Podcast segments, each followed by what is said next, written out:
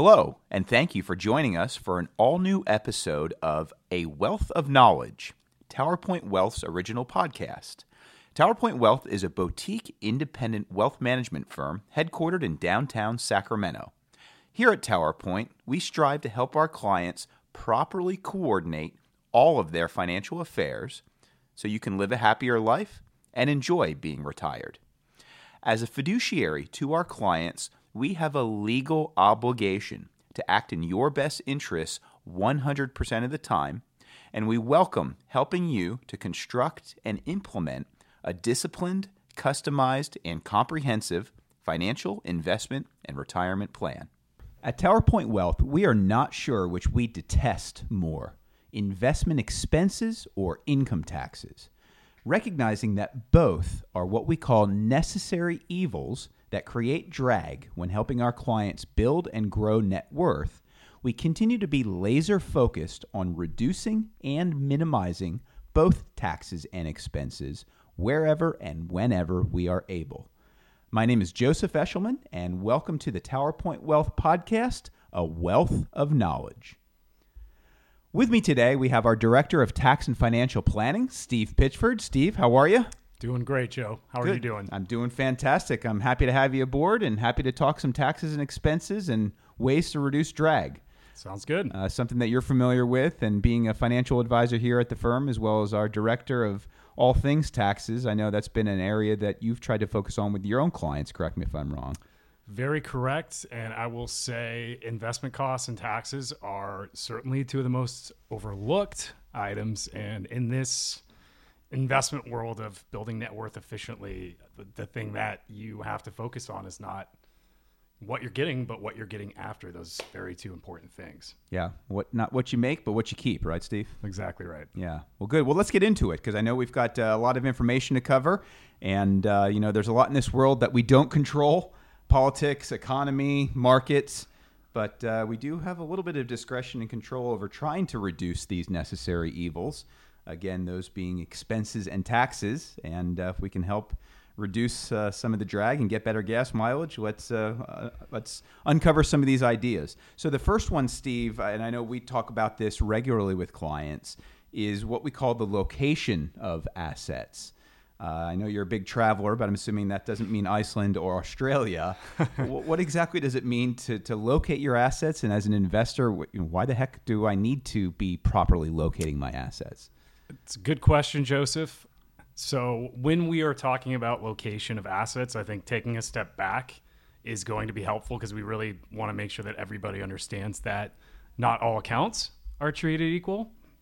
And how you think about positioning assets is very important depending on what account we're talking about. Okay. So, in the simplest sense, there's really two different types of accounts there's taxable.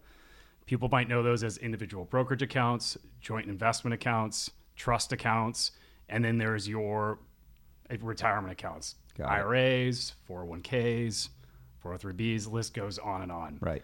Treated very, very differently. Taxable accounts, um, we invest for a reason. So the interest that bonds pay, the dividends that stocks pay, and when you sell a stock, uh, there are taxes associated with that. So think of it as a pay as you go. Right. Um, and there are benefits of those accounts, but it's a pay as you go, so taxes really, really matter. And you get a 1099 for these accounts every year, right? For better or worse? Yeah. Better or worse, correct. Yeah. Well, and taxes, again, are not unavoidable, but, uh, you know, if we can take some steps to be smart about keeping the taxable information and uh, taxable income on a 1099 lower, so much the better. Exactly right. IRAs and 401ks, different types. We're not going to get into that today, but essentially think of them as tax advantaged accounts. So, to your point, when we're talking about location, location matters most so, or more so, I should say, from a taxable account perspective. There are different positions, different investment approaches that generate very different taxes. And what we focus on at Tower Point Wealth and what matters is having a strategic strategy for putting assets that are more tax efficient put differently generate less in taxable income in okay. taxable accounts right because you pay as you go so we want to minimize that so stop there so put the more tax efficient investment in the regular non-retirement account correct because they're not paying as much in interest dividends etc which would be reportable on a 1099. and not always not paying as much, but also how that specifically dividends are treated. Okay. And we'll, we'll talk about that in a second. But there are ordinary and qualified dividends, and how those are treated from a tax perspective is important as Right. well. Different tax rates on those. Correct. So, in the simplest sense, if, if you're thinking about a hierarchy, and again, we, we don't want to be myopic with this, but it's important. Assets that are more tax efficient, which means generate less taxable income or more favorable taxable income, should be in the taxable account. Less tax efficient, tax inefficient assets, all things equal, should be in your tax advantage accounts, your IRAs, and your 401ks. Okay. So put differently, then, Steve, what you're saying is that I have a diversification plan uh, here at Tower Point. That overall diversification plan isn't applied on an account by account basis because certain investments in that plan are better held in certain accounts. Correct. Okay. Um, good. Well, how does that help a client save money on tax? Good question. So, when we're thinking about how to minimize taxes in taxable accounts, and let's focus on taxable accounts here, let's get right into how we think about positioning which assets in taxable accounts versus retirement accounts and just take a very broad approach with that. Let's start with one index funds. I know you've heard the term before, but to keep it very simple, these are funds that track some of the ubiquitous indices out there. The most widely known one, known as the S and P 500, Right. tend to not trade as much because they're tracking an index. And what that means is that they are not generating as much from a taxable income perspective. Right. So at the end of the day, less income on your tax return, but still have the investment merits of a diversified investment position. So a lot of the time, those are great selections for taxable accounts. Okay. We talked about this a little bit earlier, but for stocks, there is a big difference between what are known as qualified dividends and ordinary dividends. Okay. Okay. Sure. So, qualified dividends are, in the simplest sense, subject to a more favorable tax rate. So, a lower tax rate when that income is included on your tax return. Typically 15% at the federal level. For most people, it's 15%. It ranges from 0% to 20%, but most people are right in that 15% bracket. Okay. And good news is most U.S. companies qualifies to pay qualified dividends, so we always want to put those in a taxable account when possible. Got it. Because of the fact that the dividends are taxed but at a lower rate. Correct. Got it. The third big one, uh, and this is appropriate for everybody. Or, I'm sorry, let me take that back. This is appropriate for some people. There you go. Not everybody. Keep the compliance department happy here, Um, they're known as municipal bonds. right?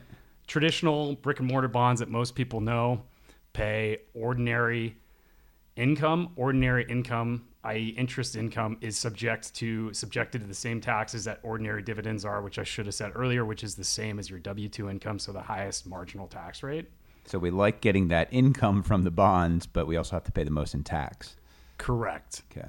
So municipal bonds, and this is especially pertinent for people in the state of California that have California ones, are always tax exempt at the federal level and might be tax exempt at the state level. We don't need to get into that today.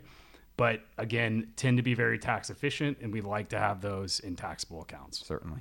Okay, good. So, in summary, in terms of locating your investments strategically, is it's important to be conscious uh, to to have an analysis on what different components of your portfolio are paying what in income and potentially capital gains as well, and be smart about which accounts you're holding those in.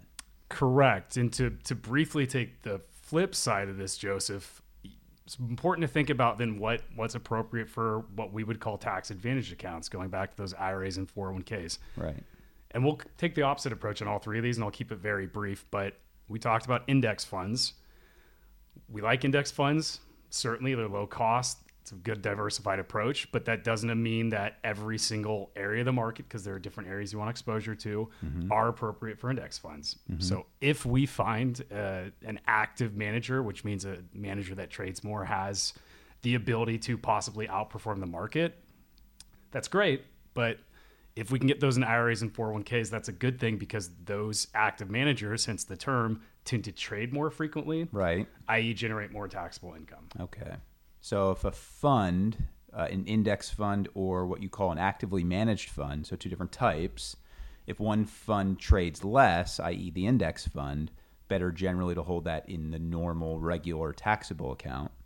And the fund that has more trading inside of it, i.e., the actively managed fund, usually is better held in the retirement account. You got it. Good. And just two last one. At Tower Point Wealth, we certainly think that there, in fact, we're confident that there is value in having a strategic allocation to a real estate position, i.e., and via what are known as REITs or real estate investment trusts. You bet. They're great for two reasons. One, they generate a lot of income, and two, they are not traditionally correlated to your stock or bond market. Good diversifiers. Good diversifiers. Bad news from a tax perspective is REITs do not qualify for qualified dividends. So Okay. that's coming out at that higher ordinary rate we talked about. Right. And they're required to pay out 90% of their profits a year. So if you can get those into 401ks, you can imagine what difference delta that would make from a tax perspective. Yeah. That could save you some serious money. So again, with a REIT, love the income, pay a lot of income. Unfortunately, the income's taxable a lot, and uh, anything that has a lot of taxable income being paid out, let's bias holding those inside of the retirement account. Before we continue, if you've liked what you've heard so far, hit that subscribe button to subscribe to A Wealth of Knowledge, our podcast here. We regularly will be publishing updates and new information and think it'll be worth your while to take a look and to listen to what we have to say. Follow us also on our YouTube channel where we regularly publish educational and topical videos. So we've written about a lot of these ideas and strategies, Steve, and I just wanted to highlight for our listeners that we've also written or, or authored a white paper on all of these topics. So in addition to all this excellent information that our listening audience hopefully gleans from our podcast today, uh, additionally, we do have a white paper on our website, towerpointwealth.com. That's towerpoint with a T, wealth.com, where you can download a white paper that speaks about these very ideas for free. Uh, point two, have a plan to sell and harvest. Uh, I think I know where we're going with this, but what the heck does the word harvest mean and why are we selling? Good question. So to provide a little background on this, we talked about we're going back to taxable accounts. So let's focus on those taxable accounts that we talked about, the pay as you go, So, good old- not retirement. not retirement, the one that you get the form 1099. That's Okay. what we're talking about. When you buy a position, uh, stock, bond, and that position gains in value. Right. When you sell that position, you have created a capital event, also known as a capital gain, if the position went up in value, or a capital loss if the position when you went- sell it. Correct Okay, sorry. when that position goes down in value. So, in terms of capital gains and capital losses, I think you mentioned harvesting, and that's a really important one. What we try to accomplish is reducing the taxes that you are going to pay in the future on any capital gains. Okay. Okay. And we'll talk about capital gains in a second. But essentially, what a capital loss is, is if you have a stock position, say you buy it for $1,000, it drops to $400, you have an unrealized or embedded loss Okay. Because you haven't sold it yet. because you have not sold it yet. Okay. When you sell that position for a loss, you have captured $600, okay, 1000 less 400 to then be used to offset capital gains that year for any gains on the upside that you'd be paying taxes on. Okay. And the, the big best benefit of this is if you still have a capital loss to use up, 3000 of that can be used to offset ordinary income on your tax return, which means think of it as all your other income that's not capital by nature. Right. And the rest is carried forward indefinitely. So any losses that you harvest or realize, you can use those to offset gains, or I should say, you have to first use those to offset gains. If you've used up all of the gains and you still have more losses, then you can use that to offset ordinary income. Correct, up to a $3,000 limit. Okay. And then part three of that is then carrying forward all the other losses that you may have harvested into future tax years.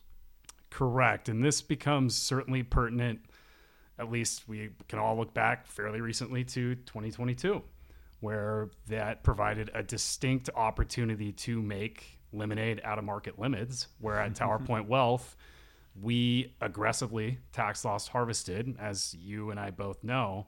And you are able to do this, and we don't have to get into this today without really impacting the economics of the underlying investments. Right. So, from a tax perspective, it's a huge benefit, not just for this year, but possibly future years as well. And again, it does not impact the structure of the underlying portfolio, which obviously is key to this as well. Okay. So there are advantageous times to sell an investment when it goes down in order to take the loss. The reason why you want to take that loss is so you can offset capital gains up to $3,000 of ordinary income after you've offset all capital gains. And then also any additional losses you can then carry forward to future tax years. It seems to me like then if you have uh, additional losses, it's almost like you have a little bit of dry powder from a tax standpoint, at least. Um, I, don't know if you, if I'm thinking about it correctly, but so if you, I have gains next year, the year after that, you know, you're never happy with a loss, but if you have it from a tax standpoint, it's a great way to reduce tax liability in the future. Exactly right. Yeah, it's it's hugely powerful, not just for the years where we do experience temporary downturns, but for future years as well. And candidly, there are sometimes, not always, trade offs with making decisions from a tax perspective. In this one, there is not. It should be done. Um, it needs to be done mindfully, but this is something that advisors are hopefully monitoring throughout the year, especially in years like 2022 or going back to March of 2020 during COVID or 2006. Any major 2007. declines. Exactly. Yeah. So to be clear for our listening audience, uh, it's it's certainly not something that we're happy about here at Tower Point when we do see a temporary decline. However, there are opportunities to take advantage of from a tax standpoint when temporary declines happen, and this basically captures this this tax loss or tax harvesting concept. Correct. Okay, good. Well, this is useful information. So, moving along, Steve, a little bit in terms of talking about trading and quote unquote making moves in a portfolio when appropriate. Can you touch a little bit upon why it's important to think about which accounts you're doing that in? Absolutely, Joe. So, in terms of trading, what we have to think about primarily is taking the flip side of a capital loss, which we just talked about, and the loss harvesting, which should certainly be focused on in taxable accounts. But the flip side of that is you have to deal with capital gains. Right. Yeah. And what capital gains are, again, we, we use this example. Let's use another one where we say we bought that same stock for $1,000. This isn't a taxable account. Let me make that clear. It's increased in value to $1,600. So we now have a $1,600 embedded gain. A six hundred dollar embedded. Sorry. Yeah. A $600 Yeah, embedded gain. So the question is, well, what taxes do we owe on that position if we sell it? All right. I think a lot of you out there have probably heard of this, but there's a big difference between what are known as short-term capital gains and long-term capital gains. Right. Distinguishing factor is very simple. If you've held a position for one year or less, it is short-term in nature, which means that $600, when captured for profit, when that position is sold, is included in your income at the same ordinary rates that we talked about for ordinary interest income, ordinary dividends, and in the simplest sense, W 2 income as well. Okay. So, Versus long term gains.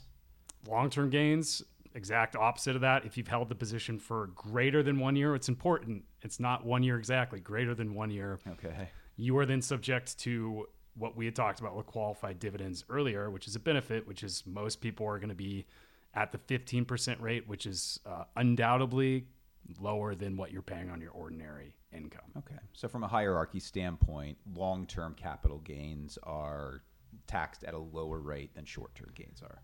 Correct. So, it, general rule of thumb, and general, it's not again, it's not all else equal, but a lot of the times we are going to focus on long-term capital gains if we have to realize them, which Right. we, we never want the tax tail to wag the investment dog completely. Right.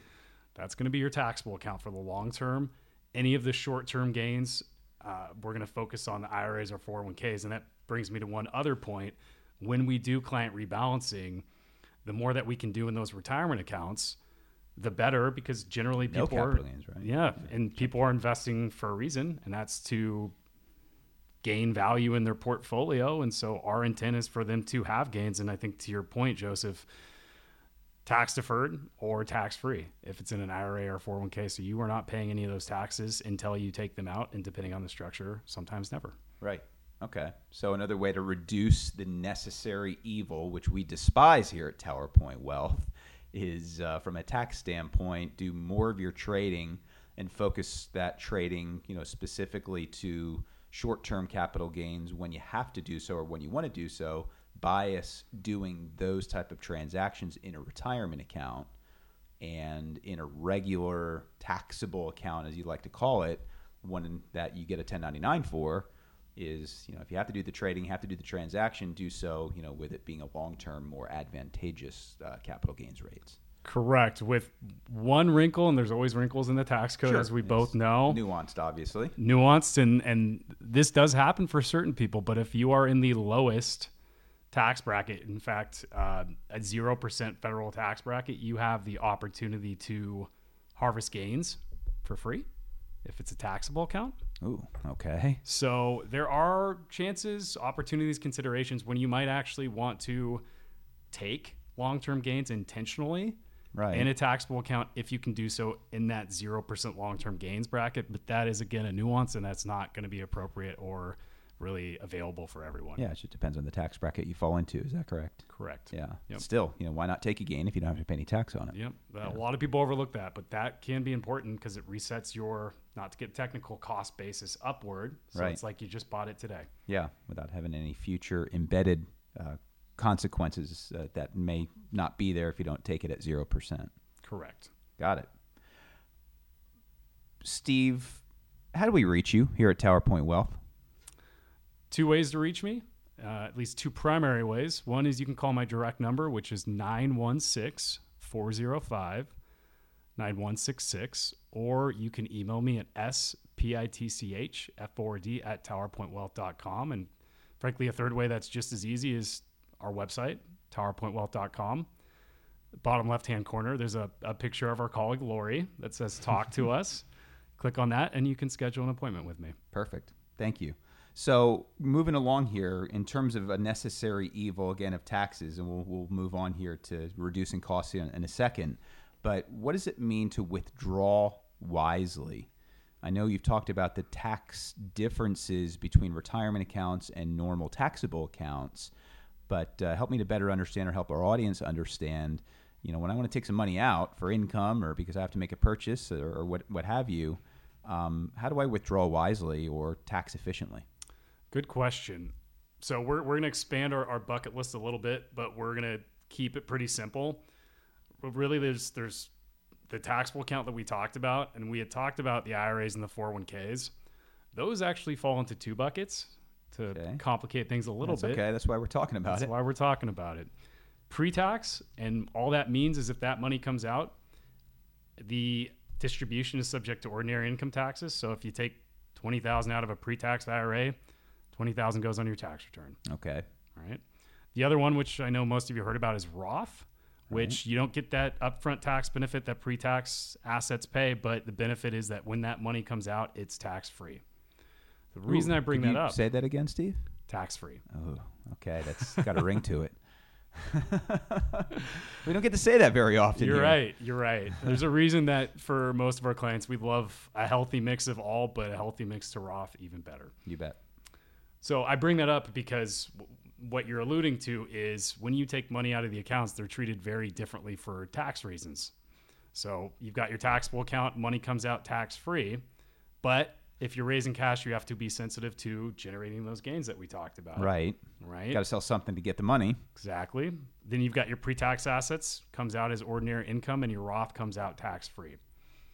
General rule of thumb, and again, general is the big term because we don't like to use that word around here at Tower Point Wealth. Well, but broad audience we're talking to. so broad fine. audience. Um, you want to start withdrawing. Let's say you've retired and you are needing some money from your retirement nest egg, which is like most people out there. So hopefully a sustainable strategy. Generally speaking, you want to start with your taxable account because it does not provide the tax advantages that the pre-tax and Roth retirement accounts provide Okay. from an investment perspective, like we had talked about Sure. earlier. After that, you want to start with your pre tax assets. Again, because we want the tax free growth and the tax free distributions for the Roth IRA to continue as long as possible. So start with your regular account, Mm-hmm. then the quote unquote normal non Roth IRAs and 401ks, basically. Yep. Okay. And then I think you can understand where we're going with this. Right. Um, and then you would end, i.e., take last from your Roth 401k, Roth IRA, etc. But I think probably getting to your next question, well, how do you do that from a perspective of is this actually the best approach? No, it's not always the best approach um, for clients that are just retired and before they file for Social Security. There are often uniquely low windows of time where we might recommend to a client, let's take from your pre-tax assets first because we can do that a in a lower tax bracket than you were 10 years ago, 5 years ago, 2 years ago because you're retired and not making as much money assumedly. Exactly. And okay. B when you reach age 73 and these rules constantly change right now for most people it's age 73 you have what are called required minimum distributions mm-hmm. from pre-tax assets right which means the government wants you, in fact, makes you take a percentage out each and every year, which for often a lot of our clients, that takes away the tax control and that could bump them into a higher tax bracket in the future. So if we can take some pre tax assets now in lower tax brackets and spread that tax liability out from a perspective of bringing the overall tax rates lower, mm-hmm. that can be very attractive. Okay. So you're reducing the amount that you have in that regular pre tax retirement account so that when the time comes to take uh, the RMD or required minimum distribution, it's less. Yeah, exactly right, Joe. And it's, you know, this is why we look at these things on a year by year basis. Um, you know, we try not to get too bogged down in, in planning 30 years out because the reality is, and this is specific from a tax perspective, every year is different for most people, especially retirees. Sure. So this is why we use tax projection softwares. Um, this is exactly why another year it might actually be best to take from a Roth 401k or Roth IRA. It just depends on the tax year. Yeah, well, and I mean that speaks to you know the planning side of things too. Where to your point, Steve, I mean you know not only is there variability in what a client's tax bracket may be next year, five years, or ten years from now, but there's also variability in what overall federal and state tax rates may be. As we know, t- Congress likes to tinker with those things for better or for worse. And uh, it seems to me, and again, correct me if I'm wrong, that it's advantageous to have money in a bunch of different tax buckets. You, um, um, that's a very good point, Joe, and I'm, I'm happy that you brought that up because what we often see, and you know, often's a general term, is clients tend to be heavy in pre-tax assets. Not always a bad thing from a you got the tax deduction up front perspective, but to your point, whether or not taxes are going to increase in the future is anybody's best guess, but we know that there's a strong possibility that that's going to happen. Mm-hmm. That could you leave you in the opportunity where you got a tax deduction up front, but you were in a lower tax bracket than you actually might be when you retire. I know that sounds strange, but that actually has happened in yeah, the past. Absolutely. So having um, a mix of not just taxable, but you know, Roth and pre-tax assets gives you the ability to hedge against the risk of increasing and sounds funny to say risk, but risk of decreasing tax assets sure. too. Yeah. Yeah. Well, so you know, again, put differently, we can put a bow on this. I mean, not only is it important to diversify your portfolio from the standpoint of which accounts you're holding which assets in, and what type of stocks, bonds, and mutual funds and alternative assets, but it sounds like I don't know if the phrase tax diversification is fair, but I'm struck by the fact that that's exactly what you're getting at. Very fair. Good. Okay. Well, thank you. Um, let's move on to the second tranche, if you will, of necessary evils. The first, again, being income taxes, uh, necessary but not liked. And the second necessary evil that creates drag and uh, reduces growth are expenses and costs.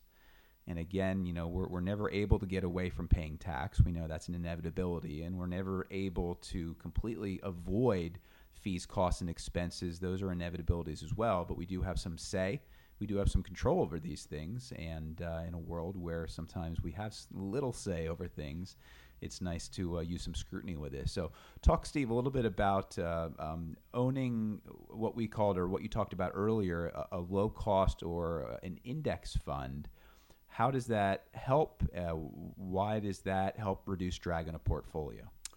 Good question, Joe. So, talked about the tax benefits of that already, not necessarily unassociated with why investment costs are low. There are correlations, there's relations there, in fact, direct ones. But going back to index funds, again, a friendly reminder that index funds are not funds where you have a traditional investment manager that's sitting out there and picking stocks. Mm-hmm. Okay. Or any security that's part of the fund. Or any security. So an index fund tracks and indices. Uh, there's a lot of indices out there. Again, the most widely known one is the S&P 500, which is the largest 500 publicly traded traded companies in the U.S. The reason that that keeps costs low is you do not have to employ or pay for a manager or a management team out there that is trying to beat an industry that's trying to outperform. Not that that's those don't have merit, but because you do not have to pay somebody to do that. All they're doing is swapping positions in and out as they need to to keep in line with the industry. So it keeps costs razor thin, which is hugely important because that's what you take home at the end of the day. Sure. Well, and there's some that would argue, and I think there's somewhat of a fair point that you know paying an active manager may be of ultimate benefit, um, but what we know for certain is that the the low low cost associated with an index fund, you know, uh, is associated directly with avoiding or eliminating most of that cost of active management. Correct. Got it. Yep. Um, I, you know, it's been a changing environment and landscape in Wall Street over the past 5, 10, 15 years, and assuredly will continue to be a changing one. But there still seems to be a lot of people out there that are subject or are, are paying uh, commissions when they do trades. Um, I know things uh, have evolved here over the past couple years. Uh, you know, people have accounts held at you know, some of the bigger brokerage firms, and they sometimes are subject to custodial fees you know, is that reasonable? Are there ways around that? You know, if we're trying to reduce expenses, how can we do so, or how can we avoid those those costs? Yeah, that's a pretty easy one. You should not be paying custodial fees. okay. There's a lot of good firms out there that do not charge custodial fees. Um, we're admittedly, I wouldn't call it bias, but we like holding client assets at Charles Schwab for a myriad of reasons, and one of them being that they do not charge custodial fees and they do not charge commissions commissions are hugely important as well. And I, I think people hear the word commission and it does sound scary and, and, sometimes it can be. And really what a commission is, and I just kind of piggybacking off of what you were going to say, essentially it can be uh, a charge for buying a position, a charge for selling a position that might go to an advisor, it might go to a firm. But the reality is, and the important part of that is that commission has no tie, no association, no correlation with the actual performance of the fund itself. Right. That's just compensation for somebody. Just compensation for somebody. And everything that we can do to directly align our interests, and this is just as the general advisor community for clients, is critical. And not paying commissions, not only because they drag your investment costs when you are still paying an underlying management fee, but also to make sure that your interests are aligned. It's hugely important. Yeah, well, and to your point now, with how quickly the the overall uh, industry has evolved, uh, it's not to say these companies aren't making money. It's they certainly are, but uh, I would say from a consumer standpoint, you know, our listeners out there certainly could or should benefit from finding a, a home for your investments, i.e., a custodian who doesn't charge custodial fees and doesn't charge commissions. Not unreasonable anymore. No, it's not. Good. Along the same vein, um, I know from a mutual fund standpoint, you know, oftentimes people have been subject to what's called a, a load or a sales load. Um, could you briefly touch upon what that is, why someone would want to pay that or be subject to that, and what they should do to avoid it? Good question. So, two primary terms when you talk about loads there's front ends and there's back ends. A front end load is essentially a fee that you pay to buy a mutual fund. I'm not going to sit here and tell you that that doesn't mean that sometimes those are appropriate. And this is a little bit beyond the scope of the podcast, Joe, but the reality is there's also two share classes um, institutional and retail. And the reason I bring that up is there's a trade off. There is because you, if you select a fund that has uh, front end load or a back end load, there can be benefits from that from uh, the perspective of getting out of the fund, being able to not be locked into it for a set amount of time. But for most of our clients, we recommend institutional funds, which generally will have a trading fee associated with them. But the key is that they're going to have lower expense ratios, so okay. cheaper. Yeah. Well, anytime we can again get better gas mileage, reduce expenses, so much the better. And again, I think sometimes when you when there's a load associated with a fund, a load really is another word for commission. Correct. And there are advisors or brokers out there that still conduct business in, in a more traditional Wall Street type of manner. And you know that load or that commission for a mutual fund would, would go to pay the broker, correct? Correct. So it doesn't necessarily mean it's bad if, in fact, you're comfortable compensating someone in that capacity. However, um, at least here at TowerPoint Wealth and with a lot of other fiduciary financial advisory firms such as TowerPoint Wealth, uh, we've rejected not just the load but the overall commission-based style of compensation in, in, in favor of something that's more aligned with our interests along with our clients. Yep, exactly right. Great. Uh, lastly, how can we as investors, how can we as participants in a 401k plan or 403b or 457 or what we would call an employer sponsored retirement plan? Um, you know, virtually all of America seemingly is, is taking advantage of these 401ks and other type of retirement plans. Uh, there, there, there seems to be a lot of conversation about the costs and expenses and fees associated with 401ks and retirement plans. What can I do if I'm a participant? I am here at TowerPoint, but I know we scrutinize ours quite closely. But what can I do if I'm a normal participant in a normal 401k to, to hopefully pay attention to and reduce costs? Good question. And I will say, fortunately, it's getting better. It's getting a lot better in that you could say the same thing for better meaning lower. Lower. Okay. Lower costs. Um, it's similar to a lot of things out there with clients, investors choosing fiduciaries like TowerPoint Wealth. More education is always better. It's tricky with 401ks because you do not always have the ability to, you know, put down your fist and say that this is the way it's going to be. But what I can tell you is that there are resources out there to figure out what the costs are for the funds. 401ks, and depending on how it's structured, somebody there, some company has a fiduciary capacity to that plan, which means that they have to provide their participants with well diversified, low cost, and often reviewed, frequently reviewed options. Got it. So there are a few different resources, one of them being the summary plan description, which essentially is the overlying guide that explains everything that has to do with the 401k plan. Okay that will include the investment funds and the fees associated. If not, you will easily be able to find a similar document that does that. So get a hold of this thing. Get a hold of this thing. The summary plan description so you can make smarter decisions about lower cost funds. Exactly right. Okay. Exactly right. And the expense ratio should be on there. And what I can tell you is what you should not be seeing consistently, consistently is a big word, are funds that have fees of 1% or greater. Okay. Okay, our low cost index funds range from anything to 0.04% to 0.3%, and that's generally speaking what we like to see with 401ks. Okay, great. And also, I mean, again, you know, you, you, the, the, squeaky wheel gets some attention sometimes. You know, we've I know I've told clients that while you don't have the power necessarily to change what your company 401k is offering, you certainly do have the option to talk with your plan administrator and at least ask why better or lower cost or you know what have you options aren't available, and at least make sure you put that on their radar screen. Exactly, and the the last thing I'll I'll, I'll add to that too is also be careful when you leave a 401k. Okay. Right. You won't always know how this is done, but it is done sometimes where your fees are going up when you've left a 401k plan because they're paying somebody to manage that 401k and they're often paying based on participant count, so they want you out.